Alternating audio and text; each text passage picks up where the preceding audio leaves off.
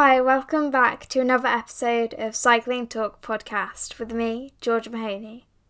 Today I'm joined by Grand Tour stage winner and Olympian rider for Israel Premier Tech, Michael Woods. Sometimes my mum suggests to me riders that she thinks would be good guests on the podcast. And way back in the summer of 2020, she listened to an episode of Life in the Peloton with Mitch Docker where he interviewed Michael. She said to me that I should try and get him on the podcast. So I listened to the episode and I knew straight away that I really wanted Michael to be on. A year later, I met him at the end of a stage of the Tour of Britain, and he was so friendly and immediately said yes to being on the podcast. Thank you so much to Michael for being on and for being so open about his incredibly difficult experiences in his life.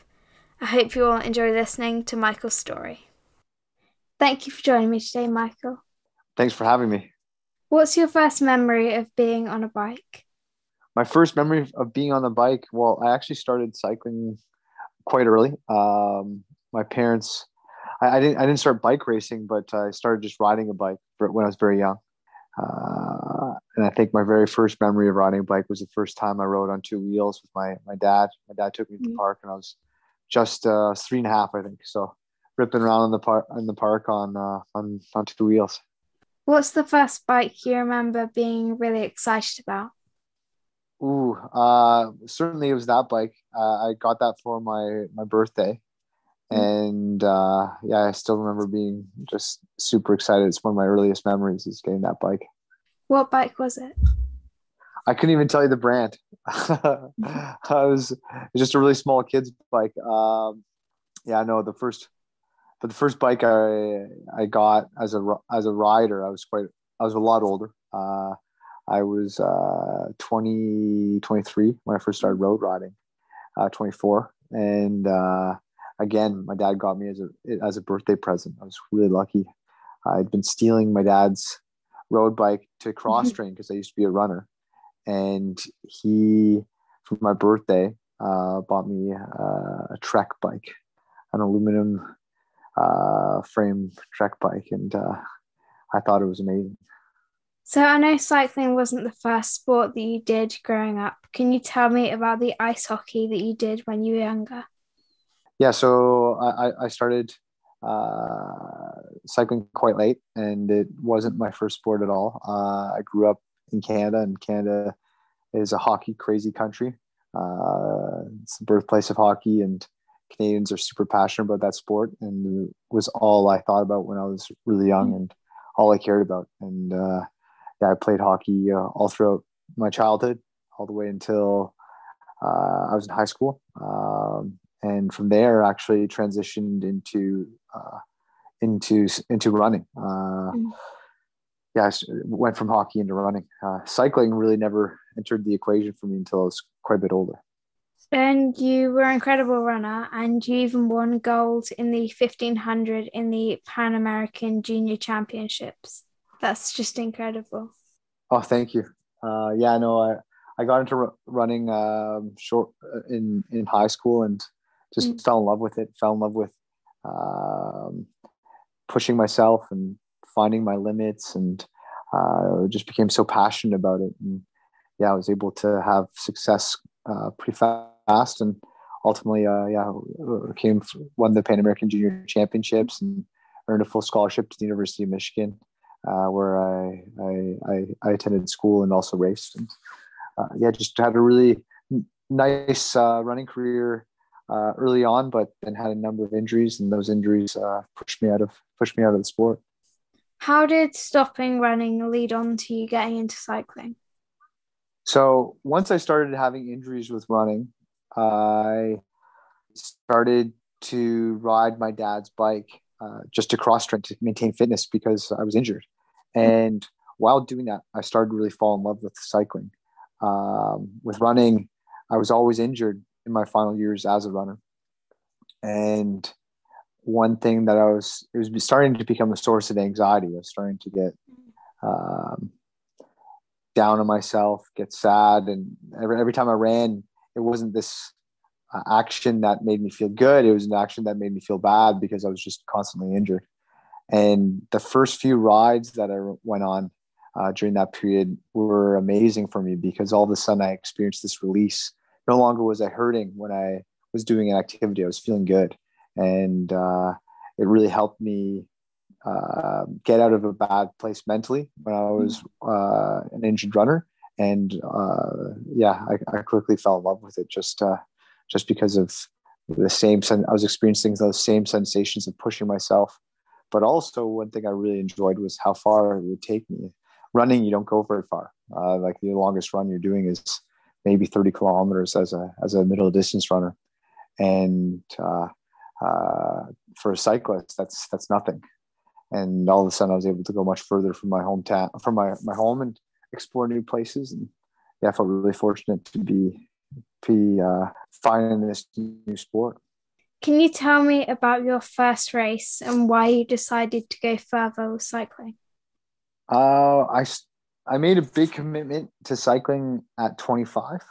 Uh, prior to that, I was riding just to stay in shape, but uh, I still had this dream of making the Olympics and running. And uh, finally, in 2011, um, I ran a, my last running race. I ran a 10K on the road and broke my foot in the race and just was devastated after. But I decided that this was going to be my opportunity to, to try something new. And fortunately, my, my girlfriend at the time, now my wife, Ellie, uh, she was really supportive of it, and she said, "Yeah, give let's give give cycling a shot, and I'll help support you." And so I, I uh, uh, joined a, a, local bike shop team the year following uh, when I was 25, and uh, started racing from there. Uh, what sort of training were you doing once you got more into cycling? Well, once I started getting more into cycling, I connected with my coach, who's now who still is my coach in 2013. Uh, his name's Paulo Saldanha. He's the head of performance with ISN. Sorry, with uh, our, now our new sponsor is Israel Premier Tech, and uh, he yeah was the head of performance. He's the head of performance here, but uh, at the time he wasn't coaching uh, at the World Tour level. He had several riders at the World Tour, mm-hmm. um, uh, several Canadian riders, and he yeah I started working with him and he really focused on having me do a lot of really short, hard intervals. Uh, we recognized that I had a really good punch for a climber, and we wanted to really focus on that um, because we knew that uh, in the races that I'd be doing in North America, it was really important to have a really good one minute, two minute, five minute power. And so we really focused on that just so I could try and get noticed and move up to the professional ranks in Europe. What was your first national race like? My first national race was in 2012, uh, and uh, it was it was okay. Uh, it went went all right. Uh, nothing to to really uh, uh, celebrate at the end. I, I am not I'm not even sure. I forget what position I placed, but I certainly wasn't at the top level. Um, and I just didn't have the skills or the experience to to be in uh, a position to do well. And uh, it, was an eye opening experience to make me realize how much I had to improve. Um, and at the time, there was a team that was racing called um, Spider Tech, which was a professional team in Canada, and they they were so dominant. And my big goal was to be on that team, try and make Spider Tech. How did you find your first international race?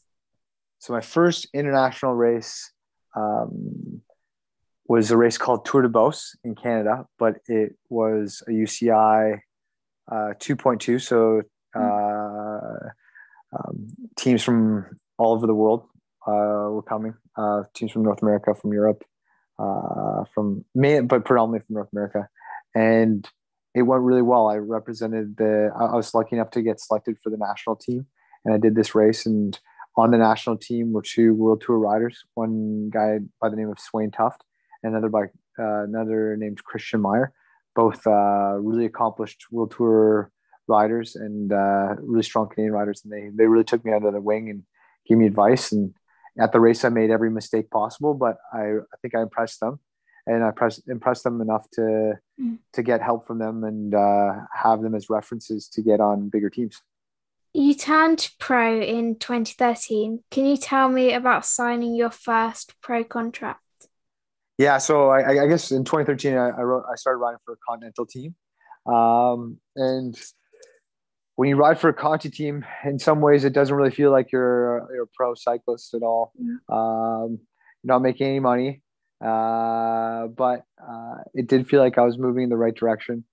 I think when I first signed my real real pro contract was when I went to the World Tour and for Garmin, for sorry for uh, Cannondale in 2016, and that was a much more exciting moment for me, making really feel like I I made it, mm. um, and that was an amazing experience because for me, starting cycling so late, I started at 25. It was a big risk, um, and a lot of a lot of people thought what I was doing was crazy, mm-hmm. and all of the things that I like, I, I crashed a lot, had a lot of setbacks, and I spent a lot of time over the course of four years questioning why I was doing what I was doing, why I was taking these big risks, why was I hurting myself, why was I putting myself through this, and when I finally signed a contract with Cannondale, and went to the World Tour in 2016, uh, it was a really nice moment. I, I was with my, my wife. We were married then at, at that point, Ellie, and we, uh, we just felt like, wow, this was all worth it. You put yourself through all this, but now mm. you got a nice contract, you're gonna make some nice money and, um, you're going to get to, I'm going to get to ride on, on one of the big, biggest teams in the world. And, uh, it was really special for me. As you mentioned, in 2016, you started your time with Cannondale Drapac Pro Cycling Team, and you were selected to represent Canada in the 2016 Rio Olympics. How did it feel to become an Olympian? That was an amazing moment for me, uh, becoming an Olympian. Um, as a runner, the Olympics meant everything to me. Mm. And uh, the Olympics to runners particularly mean a lot more uh, than the Olympics to cyclists. I find uh, just because with running, it is the be all end all. Track and field is the marquee event at the Olympics, and it's all I really cared about doing. And even prior to that, as a kid, when I was uh, ten, uh, sorry, when I was yeah ten years old, I still remember watching the 1996 Olympics where Donovan Bailey and the Canadian four by 100 meter team beat the Americans and won Olympic gold. And I just remember watching that on TV and my parents going crazy and my family going crazy and everyone cheering and thinking, I want to be an Olympian. I want to go to the Olympics. Mm. So once I started getting injured with running, it really felt like that dream was lost. And finally, when I started get back, getting into cycling and started showing a potential in cycling, I set that as my main and only objective. My only objective was to make it to the Olympics. If I could make the Olympics, then that, that's all I wanted from the sport. Um, so when I, I, qualified and I went, it was just this dream come true. And yeah. Unfortunately, I broke my my I crashed at tour. I crashed quite a bit in that season. It was my first year as a pro, and I just made a lot of mistakes. Crashed quite a bit, and I actually broke my greater trochanter three weeks before the games, but I didn't tell anybody because I just wanted to go to the Olympics so badly. And I, I went to I went to Rio and didn't perform nearly as well as I, I wanted to, but I was just so happy to be there. Uh, it was it was an amazing experience, and it also I think in many ways made me a better rider because as I was flying back home after the games, I started thinking about well I've achieved this goal I've achieved this goal of being an mm-hmm. Olympian, but I feel like I have so much more to to improve on, and I'm capable of improving more. So it made me made me think, okay, uh, setting the goal of just being an Olympian isn't enough. I need to need to start setting bigger goals. So you moved from continental teams to a pro team in 2016. How did you find that different to do with cultures and languages? Yeah, moving from continental teams to the world tour is a huge jump.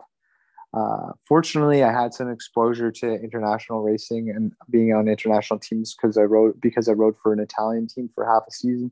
In 2014, uh, I rode for Amore Vita, and it was a crazy experience riding for this Italian team. And I uh, have a lot of stories from that period of time. It was it was a really tough period, but uh, also really good education in cycling in in Europe.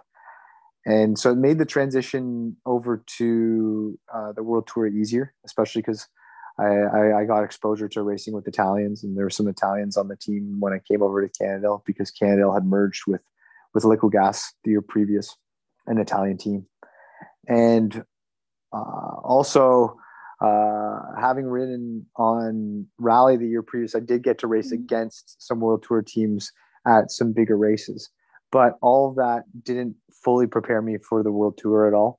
Um, there's a huge uh, difference in ability at level when you go to the World Tour. Uh, World Tour races require so much more skill, so much more tactics, and also just so much more sheer physical ability. The level is just that much higher.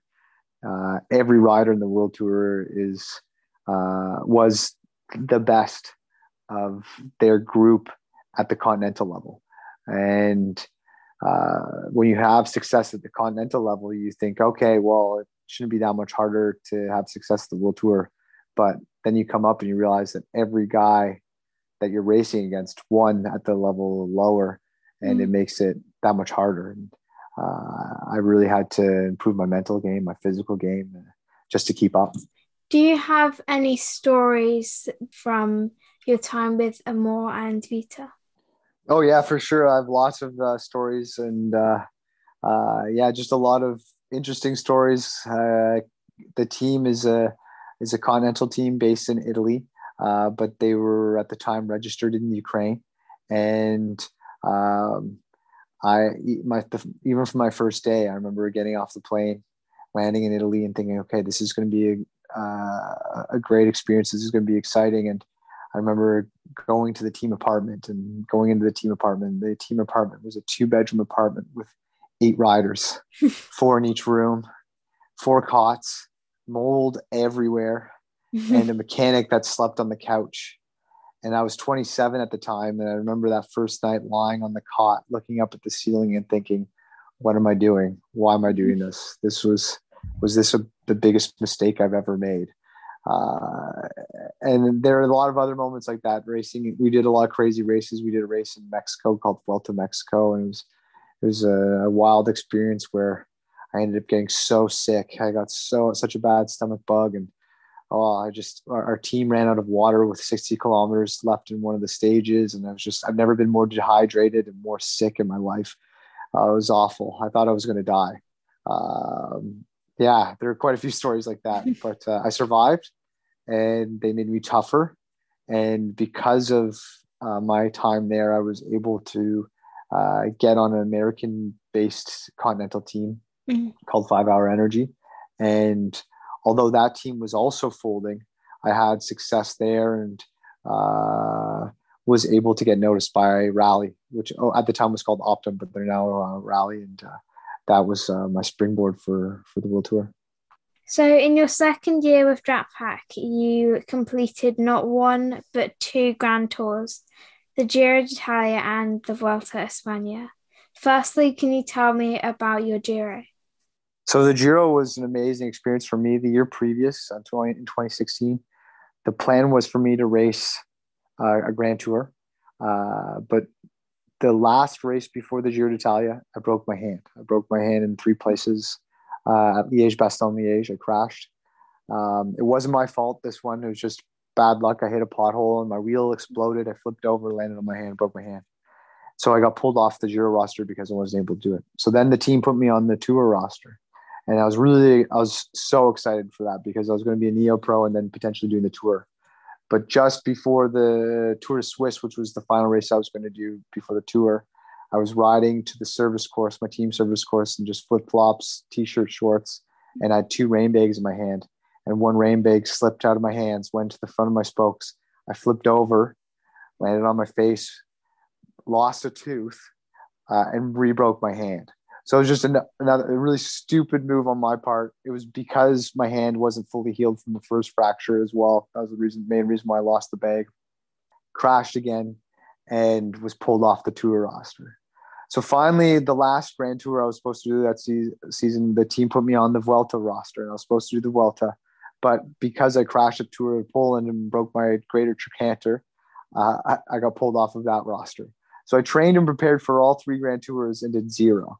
And so the next year, my only goal was to start a Grand Tour. And the team had put me on the Giro d'Italia uh, roster, and I just made sure that I was going to come there and arrive healthy.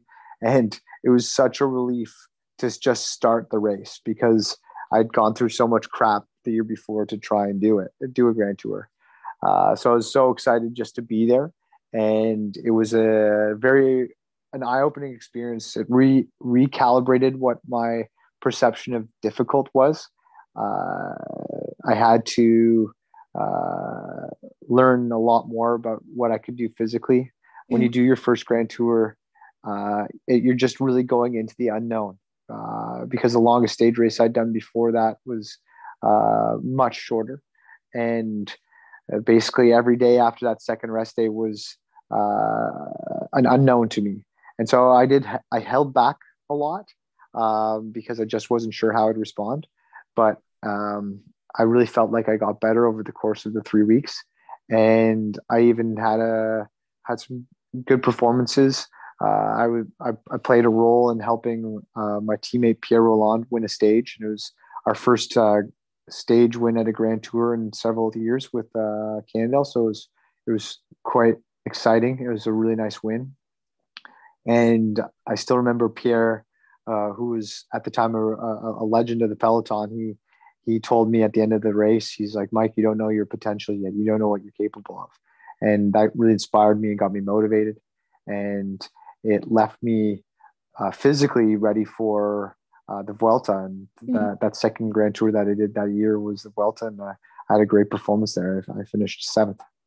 Do you think doing so well in the Giro gave you the confidence to get seventh in the GC in the Vuelta? Yeah, I think it it really did. It really made me feel like uh, uh, I could compete in a Grand Tour, and it made me understand that I, I could have success over the course of three weeks. Um, yeah, it really um, made me uh, see racing in a different way. Grand Tour racing is is uh, so it, it, it's it's fast tra- fast tracks the cyclist lear- a learning curve, uh, makes them more knowledgeable and uh, stronger and physically better. And yeah, I came out of that Giro just with so much more confidence, and I just started to really understand racing a lot better. In the following year in the Vuelta, you had a stage win on stage 17.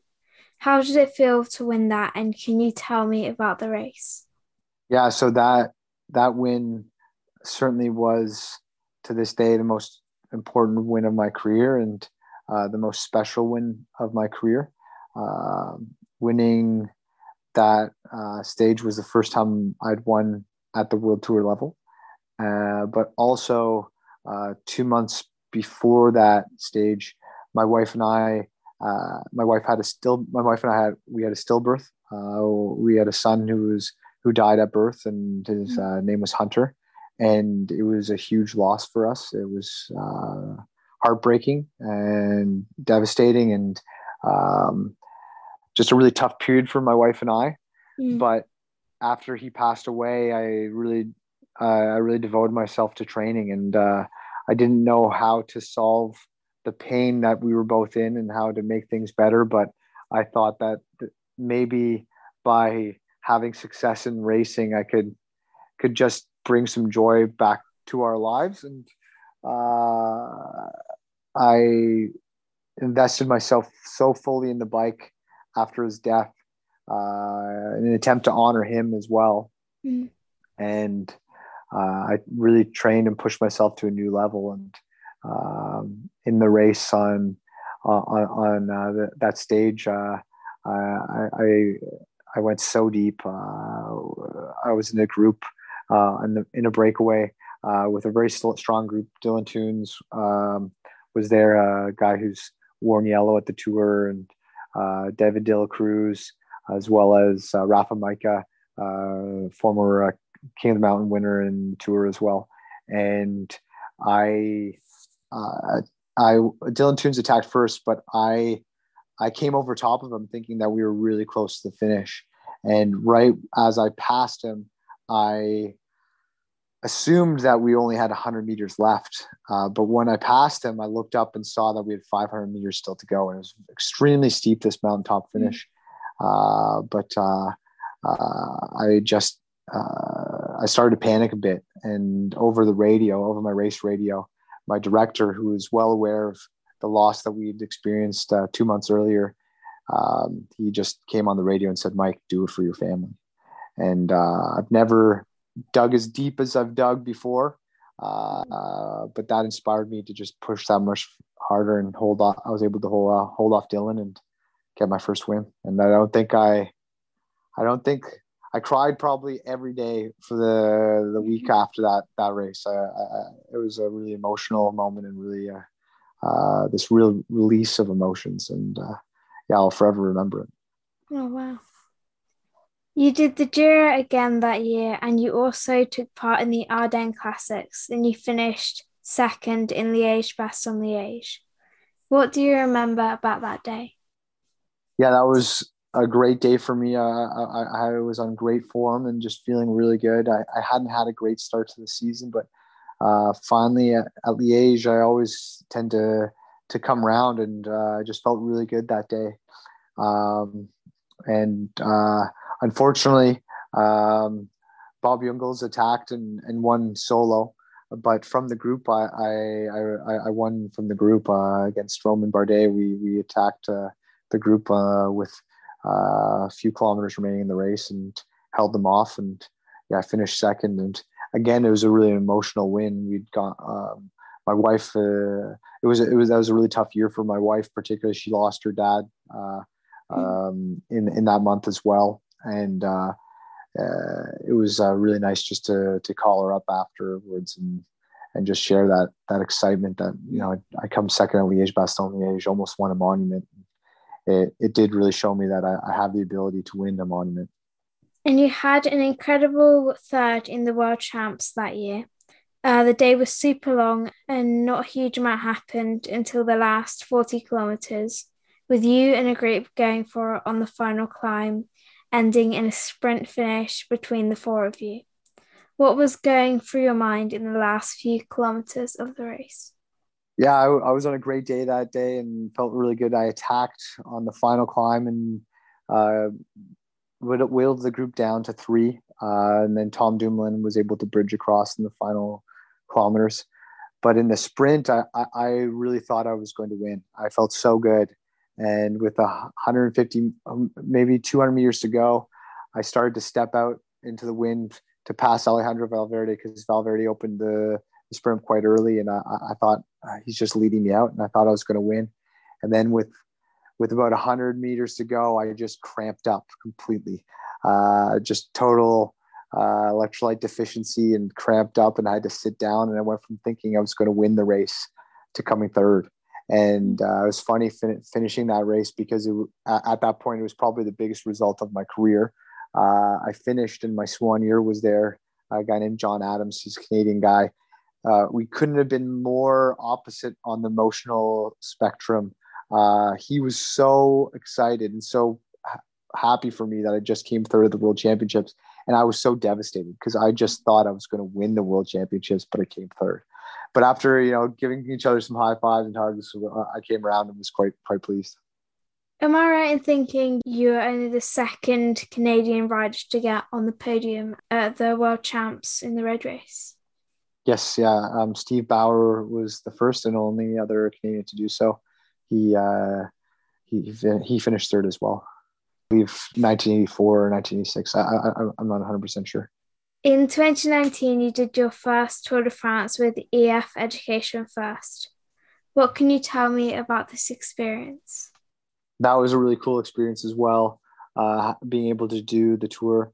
Uh, although my first goal was to do uh, the Olympics as a cyclist, before I was a cyclist, uh, as a runner, I would watch the tour every year. Mm. And I knew nothing about cycling, but I knew about the Tour de France. And every summer, after my morning run, I'd come home and watch uh, the tour because in Canada, uh, the, the, stages would normally finish around 11 o'clock in the morning. So I'd do my morning run, come back and, then watch watch the tour and just hang out until my afternoon session on the track.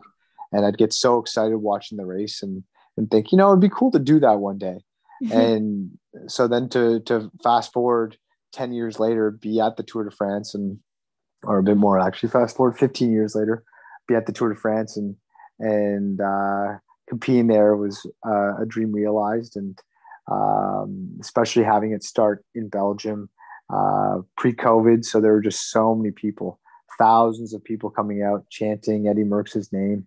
Um, it, it, was a really unique experience and also one that made me realize how big the tour is. I've, I, by that at that point, I'd raced all the other big races pretty much aside from Flanders and Roubaix, um, and uh, had done the Olympics and done monuments, but uh, the tour is just n- another level. I I started receiving messages from friends I hadn't heard from in years, just mm-hmm. getting a lot more coverage within Canada, particularly. Um, you just really feel that the tour is that much bigger, and there's such such a big magnifying glass on it. How was it different from the Giro and the Vuelta? Yeah, compared to the Giro and the Vuelta, I mean, the Giro and the Vuelta are quite are amazing races, quite demanding. Uh, actually, from a terrain perspective, both the Giro and the Vuelta are, are often way harder, way more difficult. But the stress uh, of the peloton, um, the energy around it uh, is just immense compared to those two uh, in the tour. The tour is such an intense three weeks because the world is watching. You really feel that. You mm-hmm. feel like billions of people are watching the race. Um, and so guys race far differently than they do in in other races in the world tour. Everyone's more desperate. Everyone's willing to take greater risks. And that's why you see these big crashes and these big pileups. And you see uh, uh, seasoned veterans making rookie mistakes because there's just that much more pressure. Uh, and you really feel that. You really feel the difference between uh, all the races and, mm-hmm. and and the tour. And that's why I really enjoy racing the Giro and the Vuelta because it's a lot more relaxed. But the tour just draws you back in because it's the big show. Later that year, you took the win in Milano Torino. I know you came second in that race in 2016. Did that make the win even more special? Yeah, for sure. Uh, I love that race. It's a race that's tailor made for me. I like all the Italian classics, particularly. There are races that are really, uh, really suit my skill set, and also there's a there, there, there's a laid back nature to them. They're a bit less stressful and they're a bit more fun, just because they're at the end of the season. Everyone's in a bit different headspace. Uh, but uh, to have won there was a really nice, really nice, particularly because it was against such a strong field. Uh, Alejandro Valverde was second, and then Adam Yates was third, and several other really strong riders were were in the mix as well. Uh, so it was, it was, a it was a great win for me, probably uh, one of my biggest ones, and that was my first uh, one day win. Uh, so it was a nice one. 2020 started with Paris for you in early March, which ended with a crash in stage five, resulting in a broken femur. Can you tell me what happened? Yeah, I was doing Nice, and um, at that time, COVID was starting to rear its ugly head in Europe.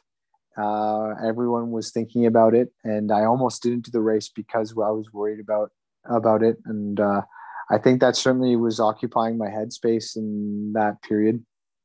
Uh, I was distracted when I was racing, and when you're distracted when you're racing in the World Tour, it's it's a very dangerous thing.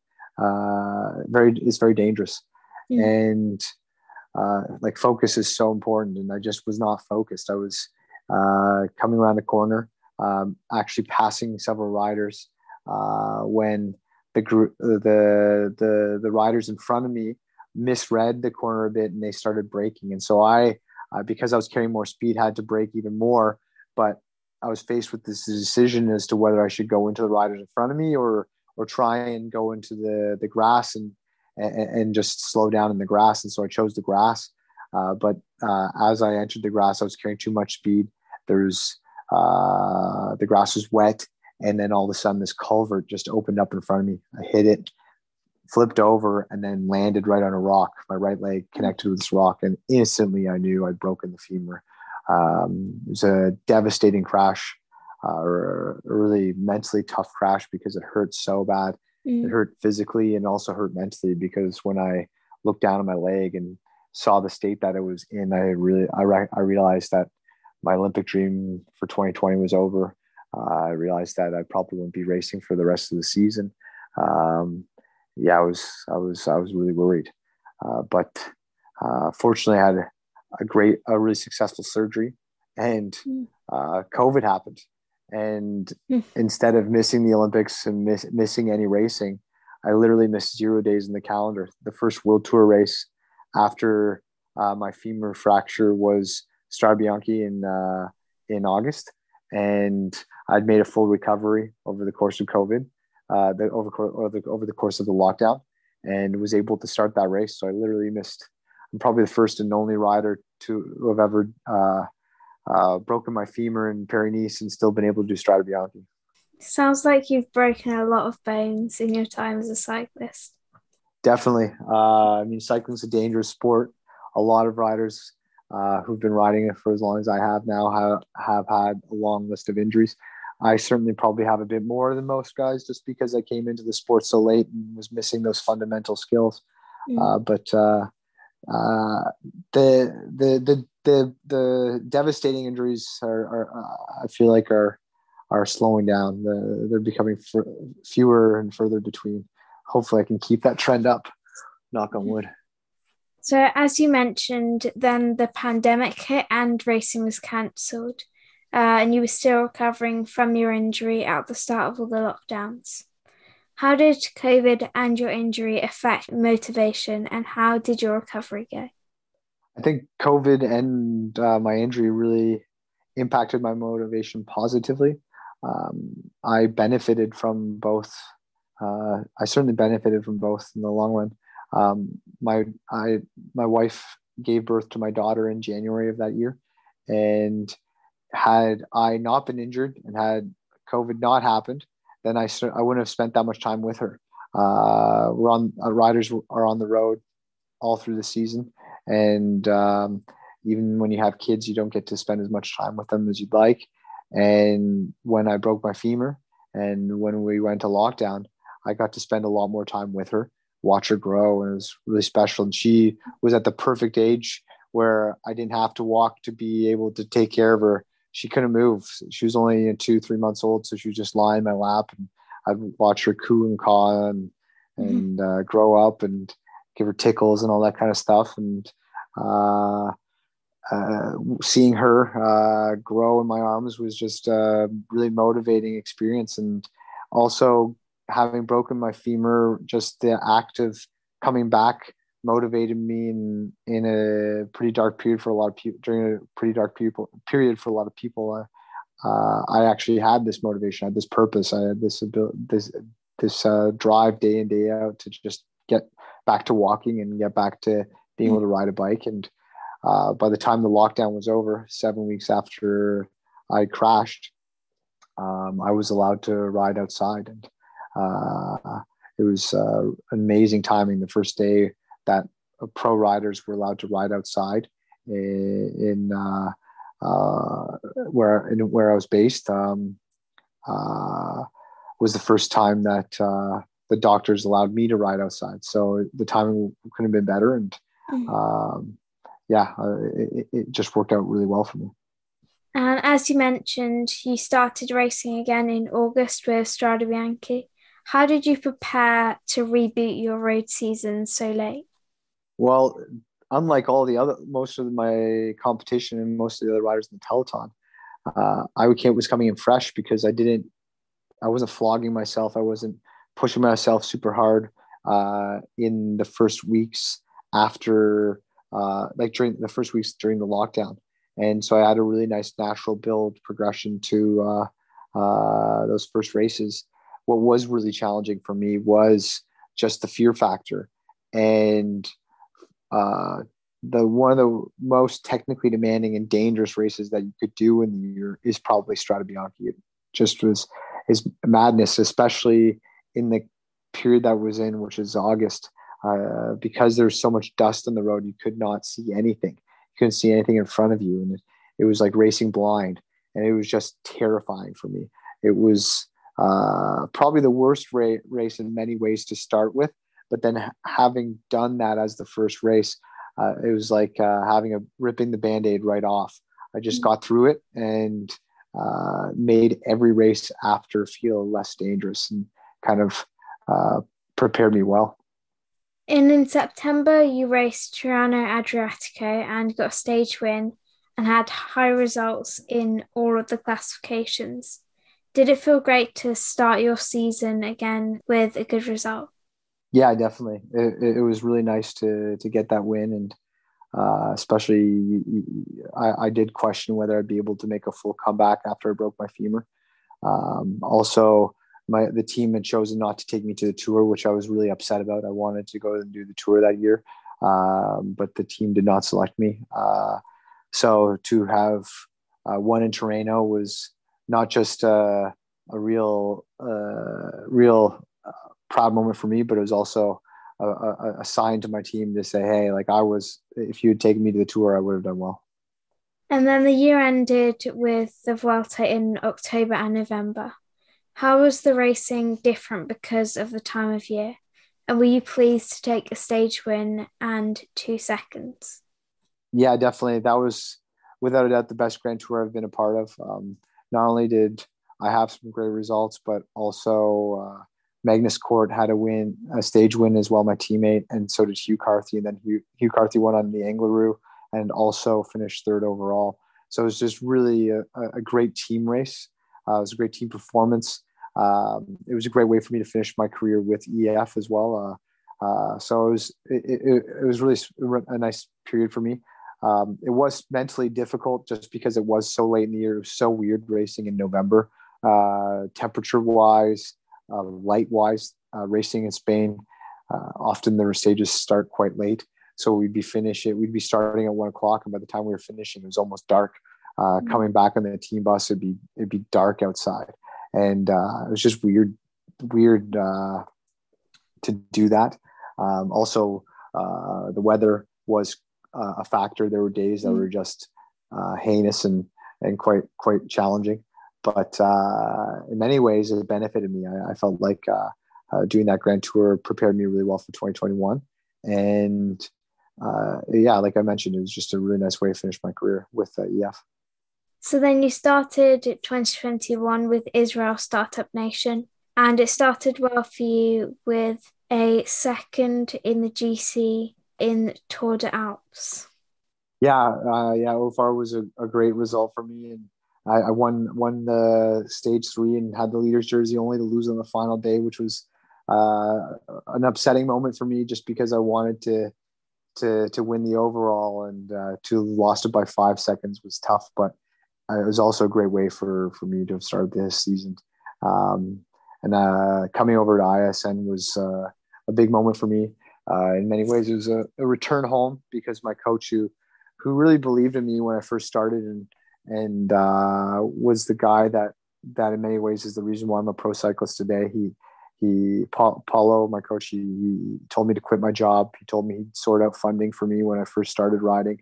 Um, he was he's the head of performance at at ISN, and um, the funding that he got for me in order for me to quit my job when I first started was from a guy named Sylvan Adams, who is the owner of Israel Startup Nation, and uh, both coming over to ISN and coming coming over to to work with them. Um, I really wanted to honor their their belief in me, and uh, I felt like just by by winning right off the bat and having a good result was a great uh, way to set the tone for the year. And then you took stage win in Tour de Romandie and you won the mountains classification in Tour de Suisse. You must have been so happy with the start to your 2021 season. Yeah, it was a great start. Um, the season overall was a, a success for me as my best season to date, but it was also just missing the big results. I was close on so many occasions. I had a lot of fifth places and uh, a lot of you know near near near wins, but not quite. And uh, that's the only thing that is really motivating me now. Is I want to uh, come into this season with even even bigger results, better performances. Uh, I want to get a big win. And then you took part in the Tour de France, which had a crazy first week, even more than normal. How did you find that? Oh, it was uh, uh, super intense. Um, I crashed in the very first stage uh, at a really high speed, um, and it really scared me. Uh, we were going really fast, about 70 kilometers an hour when the crash happened, and there was just nothing I could do. And and that really kind of that that that scared me quite a bit. Um, it's kind of set the tone for the rest of the tour. Uh, I was able to to to have some success there, but not the success I quite wanted. And uh, the crashes that I I had impacted me pretty significantly um, and left me kind of just really more focused on the Olympics. But yeah, I'll, I'll never forget that the intensity of that first week and how dangerous it was, and just just wishing I wasn't where I was. Having broken so many bones, are you more affected by crashes, both mentally and physically? Yeah, I think more so just by age. Um, you start realizing that as you get older, um, uh, you want to be able to be a fu- healthy, functioning human being, and you want to be able to walk and run and do things with your kids when you're older. Um, so that certainly impacts me. I try and race my bike in a more conservative fashion than I have before. But at the same time, if you want to win, you have to be willing to take risks, and uh, there's there's a balance of that. And uh, I feel like I've figured out how to balance that better than in years past. Um, but uh, uh, you have to be willing to you have to every time you race you have to you have to just be comfortable with the fact that you are going to crash at some point you headed straight off to tokyo after the tour de france to compete in the olympic games how did this games compare to rio in 2016 uh, much different circumstances in so many ways i felt like uh, tokyo was an amazing experience but it certainly didn't feel like I was at the Olympics because of COVID. Uh, we were sequestered in a cycling only hotel. So basically, half the, the hotel was the same people I'd just seen at the Tour de France, and half the half the hotel was based in the cycling hubs that is based in the cycling hubs that I live in Andorra, uh, where where I'm a resident, and then uh, Girona, where I've been I, I've lived in the past and, and trained in in the winters. Um, so yeah, you just see all. It really felt like I, I, I could have been anywhere in the world. Didn't feel like I was at the Olympic Games, but also coming into those Olympics, I was just in such better shape and I had a better understanding of who I was as a bike racer. And instead of coming in not knowing what I could do, I came in with the the goal of of getting a medal and trying to win. And uh, I didn't quite do that, but I really felt like I had a great, a strong race. I was fifth. I placed fifth uh, but I was I was in contention. I felt like I was so close for the win, and uh, it was so it was really nice to race the race like that to come in as a as a guy expected to do well and to to really affect the race. So then you did your first tour of Britain, and I actually met you at the end of stage one in Bodmin when you were sat on the steps of the Israel bus eating a pasty. uh, how did you find your tour of Britain and did you enjoy trying some traditional British food? Tour of Britain was awesome. Yeah, it was it was great meeting you there.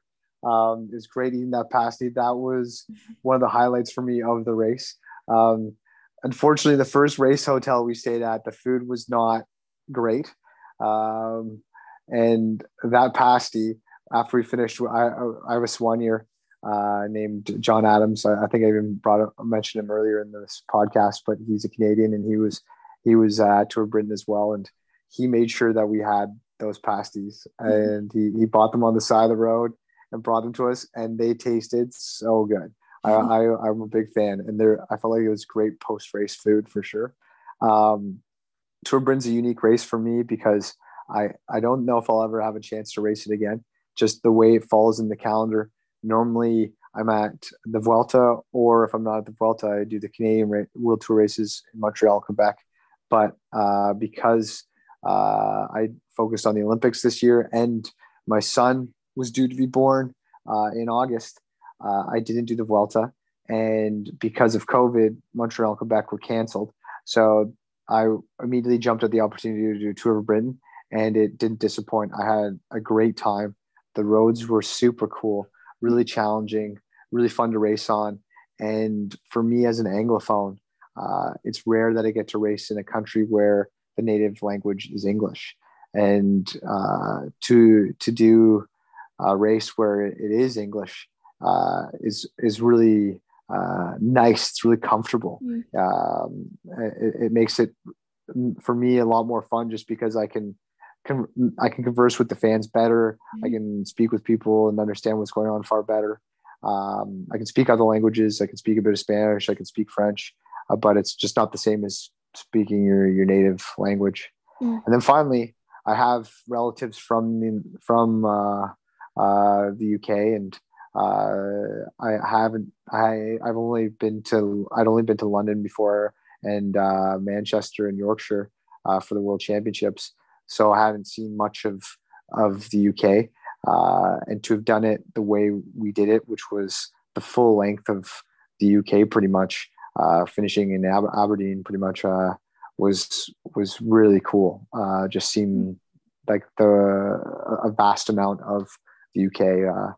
Uh, I really enjoyed and just realized how beautiful it was. And uh, a lot of the time I was thinking about how, uh, you know, 10, 15 years from now, I'm going to have to bring the kids for a little bike touring trip uh, through the UK.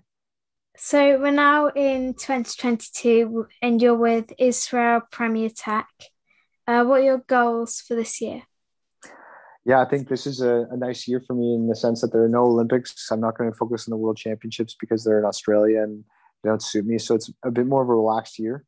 Uh, but at the same time, I have big goals. I want to try and win a monument. I want to try and win a stage of the tour. Um, and yeah, I want to be uh, more more prolific in the number of wins I have. Uh, so although it's lower pressure, I do have bigger expectations and I think it's going to be a nice mix. Uh, I'm feel like I'm in a good place physically right now. I'm improving every day and um, excited for the year to come. Especially now we've got Premier Tech on board, a Canadian company.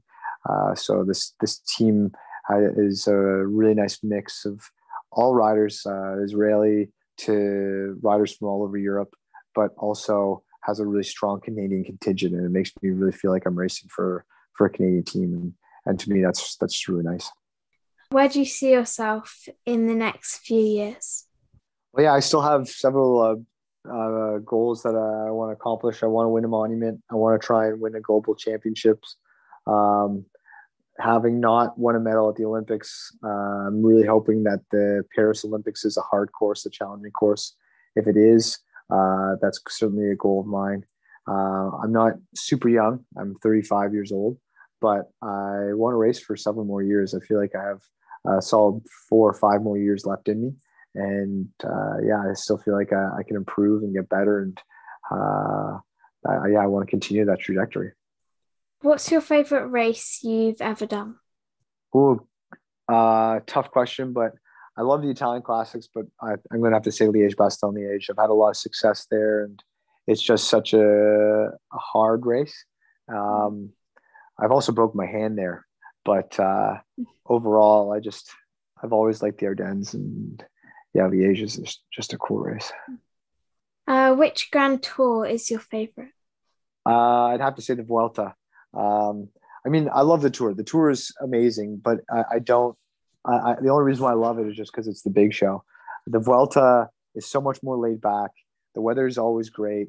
There are very few crosswinds. It's relatively safe, um, and uh, yeah, there's just this uh, the way they, they make the courses often really suit me as well. They suit my skill set as a climber.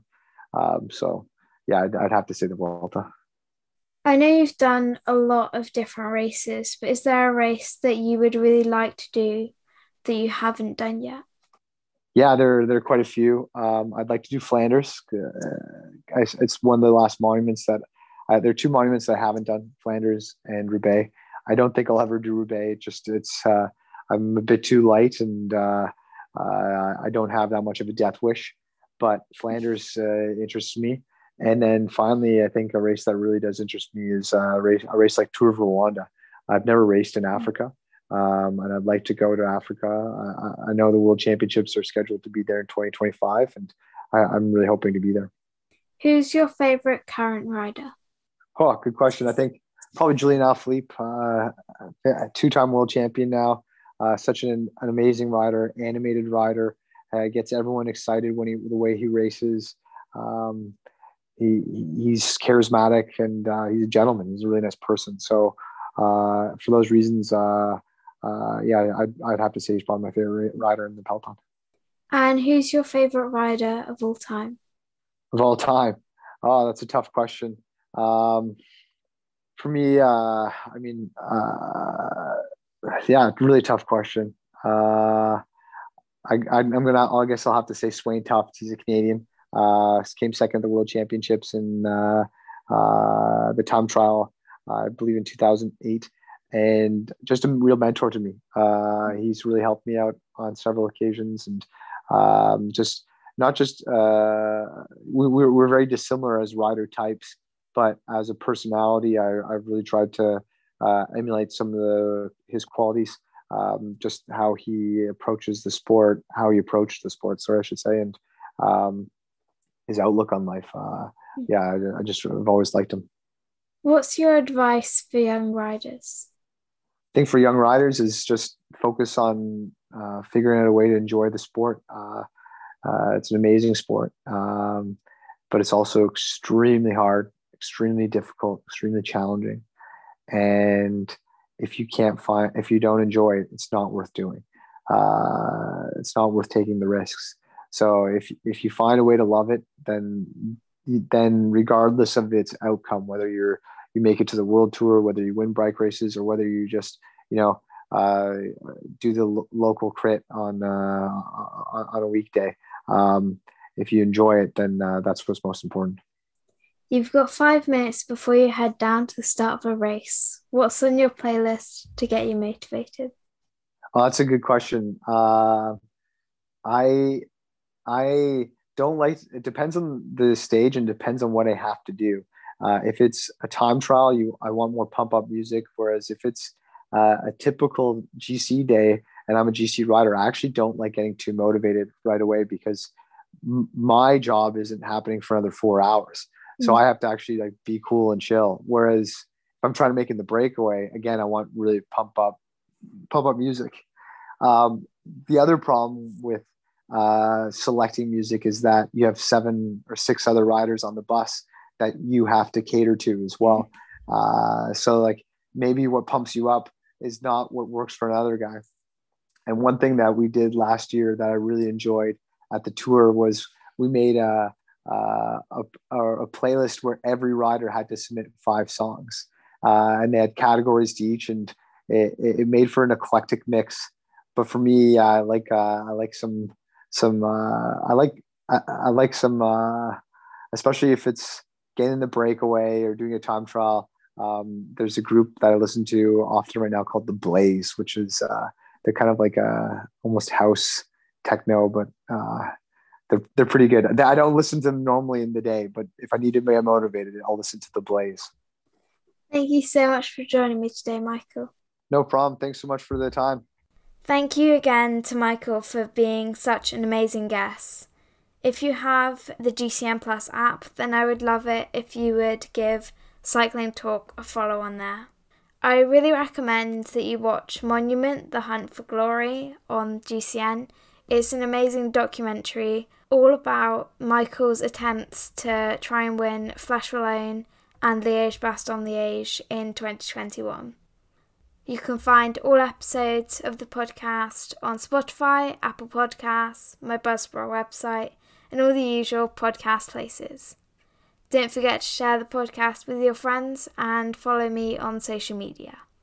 See you on the bike.